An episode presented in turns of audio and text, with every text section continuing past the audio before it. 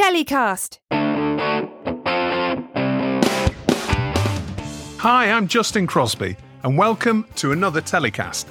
This week, we're taking another look at the top 10 best AI tools on the market for TV and content producers. And I'm delighted to welcome back Jason Mitchell, boss of UK Indie, The Connected Set, to run us through an updated list. Welcome back to the show, Jason. Thank you, Justin. It's great to be here.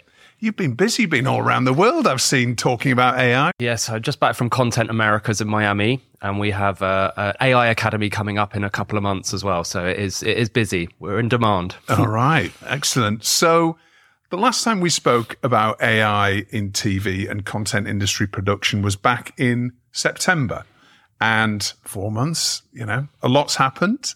We've got a list of the top 10 that we're going to whistle through now. So I'm looking forward to doing that overall, have you seen have you seen a a, a whole load of new tools being developed over the last and launched over the last uh, four months or so, or you've just are you just coming across new tools that you're thinking actually that's really good? A lot of tools have come out of beta that were you know previously kind of you know behind. Um, you know, where you had to sign up and uh, wait for them to be released to the world. Um, there's a few tools as well which have disappeared. Um, I think you know things come and go.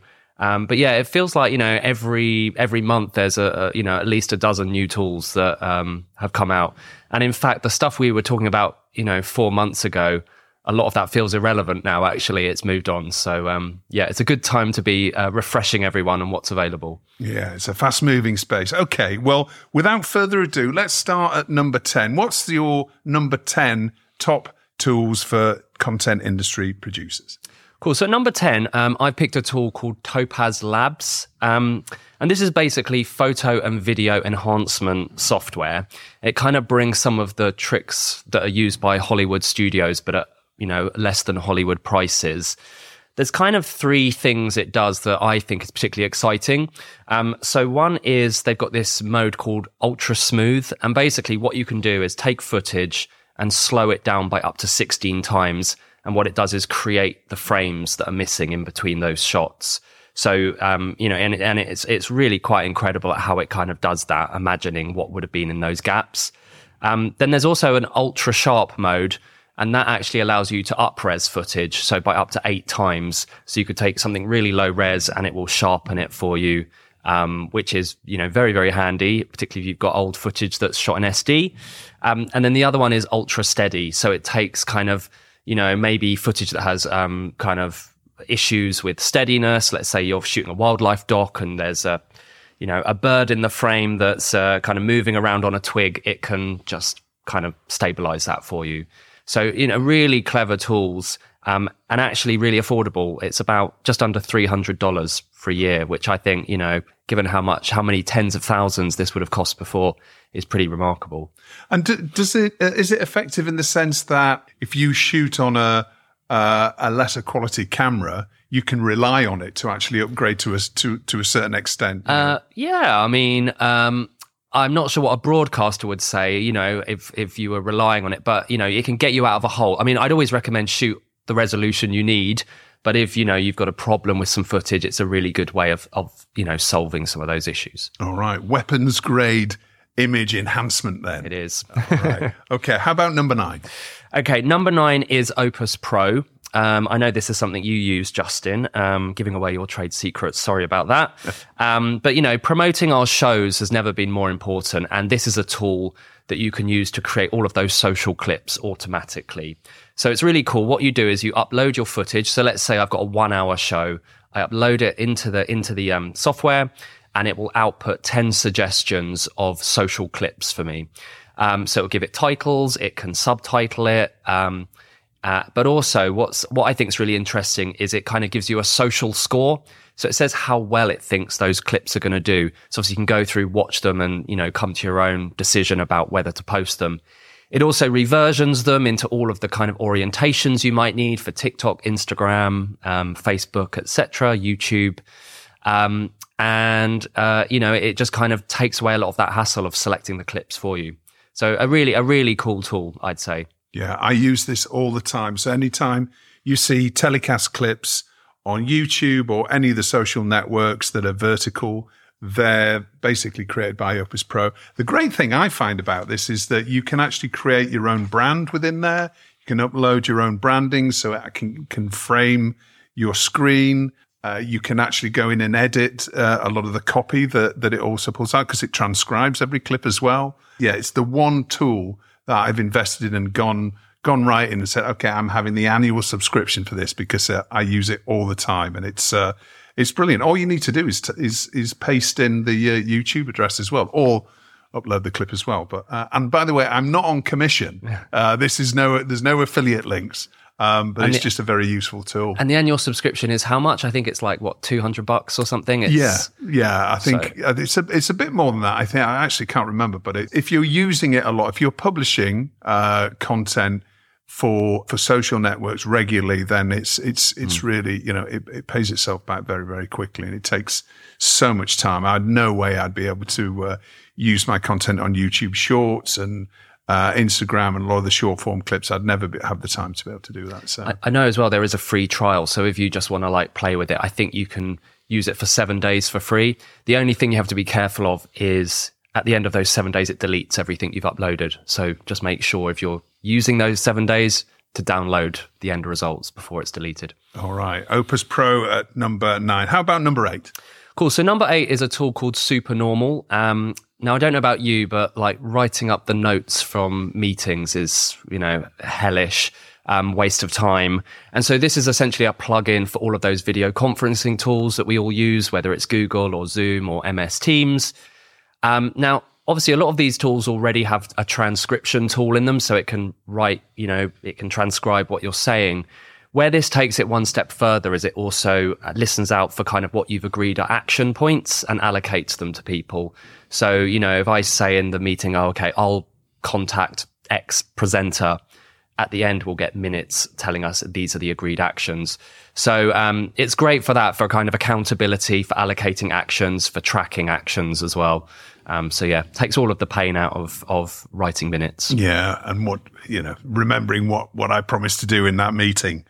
yes, you definitely are held to account. So, um, but you know, it's uh, it's about nineteen dollars a month. Um, so I think it's a really good investment. Um, you know, saves having someone on the team spending an hour after the call writing up, you know, what was agreed. All right, that's Supernormal. How about number seven? Number seven um, is one for the lawyers or the people who don't like lawyers, uh, possibly, and it's called Spellbook. And this is a legal AI. So basically, it's a um, tool that's been trained on kind of thousands of legal texts to kind of look for all of the kind of common issues in contracts. So what you can do is upload your contract that you need to be reviewed. Um, and essentially it will um, it, it kind of integrates with microsoft word and it can do a number of things so once you've uploaded your document you can say things like um, you know suggest language um, legal language to help me kind of redraft this contract. Um, you can ask it to look and flag clauses that are perhaps quite aggressive and might get you in trouble. Um, you can ask it to kind of translate text into plain english which is an issue that i often find with contracts. Is like what do moral rights mean? Or you know kind of what you know what do all these indemnities mean? So it will kind of tell you in simple to understand layman's terms what that means. It can also give you negotiation tips which is pretty cool. So it will suggest oh you know this is an area that commonly people push back on. And also if there's missing information. So sometimes when people you know draft contracts they leave things out that they you know that they're going to put in later but it will flag those for you. So it's a really you know i wouldn't i wouldn't say it's instead of a lawyer necessarily but it you know if you're paying 400 pounds an hour for legal advice why not do that first bit of the work yourself before you get the lawyer to look at it and you've already kind of said these are the things i want you to focus on So this is mainly mainly a tool for checking a contract that that you've been issued with, essentially. Well, it can it can help you write a contract as well. So, you, for example, you can say you can write um, write me a uh, indemnity clause, and it will you know, and you can and it will basically generate the indemnity clause for you. Obviously, you need to get it checked over, but um, yeah, it it can both read and write contracts. And would this be in US law terminology or UK? Yeah, it says it can do both countries. I think it's better for US actually, um, but I think you know over time it will get better with UK law. But yes, it is much more US than UK at the moment. But you know, as TV producers, we are working in a, a you know a global content industry, so a lot of what we're looking at are US contracts anyway. Um, and particularly the US lawyers are much more expensive than the British ones, in my experience. So, you know, it help help you save a few, you know, quid along the way.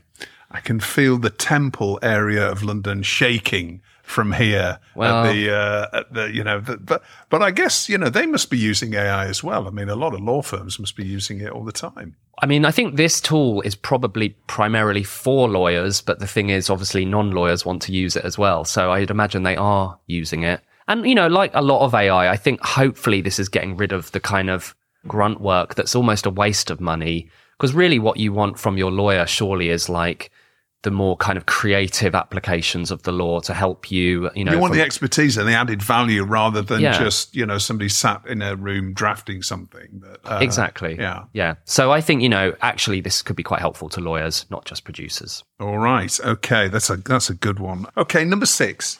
Okay, so number six. Um, this is not a tool that I have personally used, but I did want to chuck it in because I'm conscious, because I'm an unscripted producer, um, and probably a lot of people who make dramas are thinking, is there anything out there that can help me? And there's one tool I've found um, that I think looks really good, but uh, as I say, I haven't played with it yet. Um, but I'd love to hear from producers if, if, anyone has used it. Um, it's called FilmUStage, and basically what it does, um, it allows um, producers of scripted projects to upload their script, and essentially the tool reads through the script and can, and can basically generate all kinds of lists. So you could be like, tell me every costume, you know, in the in the drama that we're going to need, and you can provide that list to your costume department, or give us a list of locations um, that we need to film in, or you know, break down an entire list of every prop that's used across the you know the series. So you could give that to your art department, um, or it can al- also give you kind of suggested shooting orders. That so let's say you know you shoot scene one in a kitchen and scene nine in a kitchen. Why not shoot scene one and nine together? So it can kind of generate lists of here's an efficient way to shoot this um, without kind of resetting between locations. So it's just a it's just a useful tool for kind of analyzing your script, and it's relatively cheap as well. It's like I think fifty nine bucks for a script. So Wow. Okay. And uh, presumably this would be something that head of production might use as a as a shortcut, essentially. I would imagine yes, it's probably one for the production managers. Yeah, to, to make their lives easier. All right. Okay. That's film you stage. Uh, number five. So number five is called Looka AI. Um, this is a logo creation tool. I wouldn't say, you know, the logos are kind of broadcast ready, you know, perfectly formed TV show logos.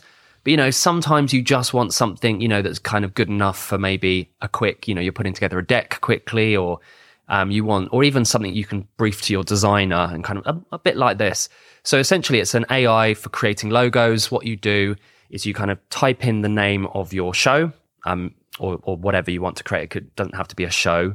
Um, and you select a few logos. It will generate a few logos, and you say, "Oh, I like this, and I like this, and I like this." You kind of tell it some of the colors you like. You kind of give it some parameters, and then it will generate original logos for you. And then you can go in and modify them. Um, you can download vector files, PNGs. You can play around with them. So it's just a it's just a cool way of getting a quick logo, essentially. Yeah, it could be. I could see the way that's used in in drama or when you're actually looking to create a uh, a, a, sort of uh, a fake newspaper or a or a, a, a coffee brand or something like that Yeah. for for the show. Okay. So also sometimes I think, and I, this is me giving away a trade secret, but um, sometimes AI can be really useful for responding to clients that maybe you don't really want to respond to, but you feel you have to. There are some of those commissioners out there that we deal with. And, you know, using some of these tools can be a way of kind of getting back to them quite quickly, but not having to put in as much effort as you would for your favorite clients. So, yeah. Right. okay. Nice shortcut there. Excellent. Okay. And how about number four? So number four is called Papercup. Um, this is a foreign language dubbing service, and what I like about this one, there's lots of dubbing services out there, but this one um, is, I think, really good. Like it's got an element of human quality control. I'm not quite sure how it works, uh, whether they're manually checking the outputs, but it's definitely noticeably better than other services. And um, I think it's an exciting tool because, for example, if you run a YouTube channel, which we do, um, and all of our content is English language, well, now in YouTube, you can basically have a kind of multi language mode. So even though it's the same URL for the clip, you know, you can select, I want it in Portuguese or Spanish you'd, rather than having a custom link for that, for that language. Um, so what we, when we look at Papercup, we kind of use it to essentially create different versions of the same clip. And then you can upload them into YouTube and it just increases your audience because obviously if you're capturing a Spanish audience or a Portuguese audience, you know, That's so- really interesting. So I always thought that YouTube might be, you know, if you were viewing a clip from Portugal or a, a UK based clip, then it would automatically, it'll automatically subtitle it. it will subtitle, but it won't play a different video, you know, with different sound in it. So, and, and, you know, what, what producers used to do in the past was set up, you know, their brand and then Espanol and then do Spanish versions or, you know, whereas now actually this means you can essentially have one master brand and then different language versions audio wise on that same link. So- right. Okay. And to, is it just one output at a time or can you tell it to, So you can do multiple languages. I think they've got about six languages so far. So it's, it's a lot of the big languages. It includes Hindi, which is quite interesting. Um, but you have to pay for each language. So it's, you know, the more languages you do, the more expensive it is. So generally as a YouTube producer, you want to look at where are your biggest markets. So for us with our YouTube channel Mashed, you know, we get a lot of Spanish and Portuguese, Brazilian Portuguese um, speakers. So that that would be like target languages for us. Whereas, you know, Hindi or German probably not so important to us. Interesting. All right. Well, that's uh, that's maybe one for me to look at for uh, taking TellyCast to Latam, uh, which I've always been thinking of doing. Okay. Number three is a familiar one. Yeah. So you uh, number three is Descript. Um, I'm sure you've used it, and lots of people have used it for things like subtitles and transcription and various other tools. But I just wanted to highlight one tool that I think is really cool, and it's called Eyeline Contact.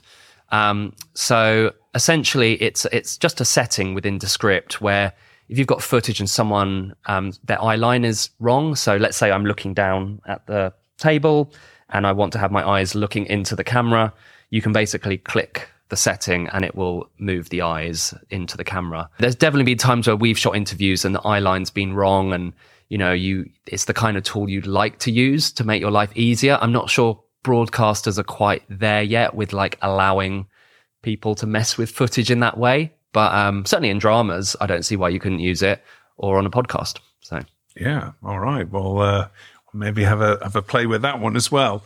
Okay. So we're down to number two. So number two is, um, and I'm sure everyone's used ChatGPT already, but they've just launched. Um, it was about a month ago, I think, called GPTs, and these are essentially custom chatbots. So you think think of it as like building your own chatbot that's personal to you, that can do whatever task you want it to do, that you could then share with your colleagues, perhaps, or or friends, or you could even publish it to the kind of wider web and people would come in and kind of have this custom experience. So it, I'm, I'm probably, I should probably explain it by giving an example or two. Um, so for example, and I, I, you know, I've been playing with this, you know, we've been running for 12 years as a production company and we've got, you know, probably hundreds of treatments that never went anywhere. Um, and a few that did as well. Um, but they're all written in my tone of voice. And so what I could do with this is create my own chatbot that mimics my tone of voice in terms of writing. So I could upload all of those old treatments. It could read them. It could get the sense of how I, how I talk, how I, how, you know, how I write. And then when it generates answers for me to questions, it will always do it in my tone of voice. So it would be a way of, you know, improving my process, my so processes as a writer. Um, another example would be, you know, I was thinking about all of the content that journalists have produced over the years, like broadcast or C21 or, um, you know, K7 media. Imagine if they built their own chatbot and you could go in and say, you know, tell me five Korean dating shows that rated well, um, that have subsequently sold to Europe. And it would search all of that database. So it's like a private chatbot essentially, which they could then charge for that service. Mm. Or a final example would be BBC editorial policy. You know, we all have those calls where the person's telling you the rules. Why not just build a chatbot that you can say, you know, can this person wear this political symbol on their t-shirt when they're presenting the show? The answer is no, you know, so you can see how, you know, these custom chatbots, which are kind of private, could be really helpful in productivity. Yeah, so they're, they're based on a limited amount of information, a gated uh, amount of information. Yeah, well, they're limited. They're based on the information you give it, and then you can also tell it you can search the wider web as well. But the limited information you put in is kind of private to you, so it's not going to then train on that data, you know, elsewhere. So you're you're kind of protecting your data, your proprietary data, but you're also allowing it to um, kind of pull inspiration from the web as well. Yeah, that's so, a, that's a really really good example of industry intelligence actually yeah. that you can use it for. So uh, interesting. All right, and now drum roll for number one. Which is the number one that you've chosen, Jason, for right now? Well, my number one is um, a tool that is really exciting. It can do a lot of stuff now, but it's also promising to do a lot in the future. Um, so it can't do everything. And, and I remember when I was here in September, we were talking about Duet AI, which was the Google tool, and it was kind of the most like futuristic tool. Well, this is a kind of similar thing for Adobe. Um, so it's Adobe Firefly, and this is a tool that you can use with Photoshop, Premiere, um, Motion, all of their kind of Adobe tools. And it's kind of bringing generative AI essentially to all of those design and editing and other kind of creative tasks we do. So um, it's a really cool concept video, which I'd encourage people to watch the whole thing. But to give a, a few examples, so things it can do now, things like generative fill. So that's in Photoshop. You say, I've got a picture of Justin. Like, um, I want you to put glasses on him and put a crown on him. And, you know, it will do it in a really non destructive way. So it won't mess up the image. It won't look weird. It will look really convincing. Um, so it's a really cool tool for like just adding things, taking things away. Um, another one, you know, text to image. So you can just type in, I want an image of this, a bit like you can in, you know, um, many of those image generator tools. And is this sourcing? Because I know Adobe also have their own um, uh, image library, massive image library. So presumably it's sourcing that great quality uh, image source material to, uh, yeah, to create one. A big differentiator with Adobe is that they're kind of like a, uh, they position themselves as being, you know, a, a, friend of the creative community. They don't use, they don't train their models on cop on kind of other people's copyrighted material. It's trained on their own stuff. Um, so that's a benefit as well. Is that whether they indemnify you or not, I'm not sure, but at least you know you've got a bit more confidence that what they're creating is not built on the labor of someone else that they've stolen from. Um, you know, in terms of where it's going, you know, those are pretty basic functions, but in the future, you know, you write a script and it will generate storyboards for you, um, or, you know, it will automatically select B roll for you. So again, it's like a super app of AI for kind of creative tools, essentially. Um, it's a very, very cool tool. And it's, and it's a, it's a certain quality because we've, we've seen, I think a lot of people have, you know, gone in and have a had a play with various uh, uh, various AI tools and trying to get text to image, and then you've got you know the person with six fingers or uh, the really strange the kind eyes of like uh, the eyes yeah. and, the, and the, the general coloring. But what we're saying here is Adobe have created something that's a much higher quality because obviously it's it's got its source material as, as being very high quality to begin with. It's high quality. I wouldn't necessarily say it's better than say Midjourney. It's probably about the same, but what it is is um, not built on other people's work, so it's a bit more of an ethical choice. Um, and probably less likely to scare broadcasters if you're working for broadcast clients, and they're obviously going to be concerned about the uh, origins of that work. So um, and also, you know, lots of obviously us in the creative community use Adobe already. So in that regard, it's a kind of something that's familiar to us. Um, it's included with our subscription. I think you get 25 credits a month to generate stuff. So okay. you know, it's, it's not going to cost you anything else. And then if you go above those 25 credits, you just buy more credits, kind of like arcade tokens. Uh, so yeah, it's a good, you know, it's a good starting place.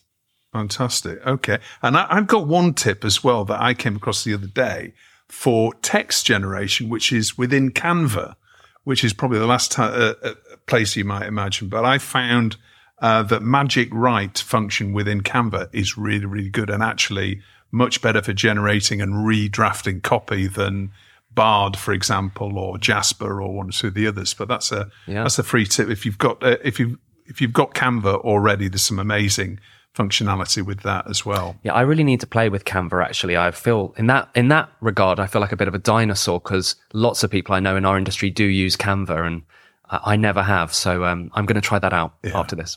Brilliant. Well, there we go. You've given me 10 great ideas. Maybe there's one that I've given you to. Jason, thank you so much for coming in again. Um, always really enjoy our rundowns of, uh, of the latest tools.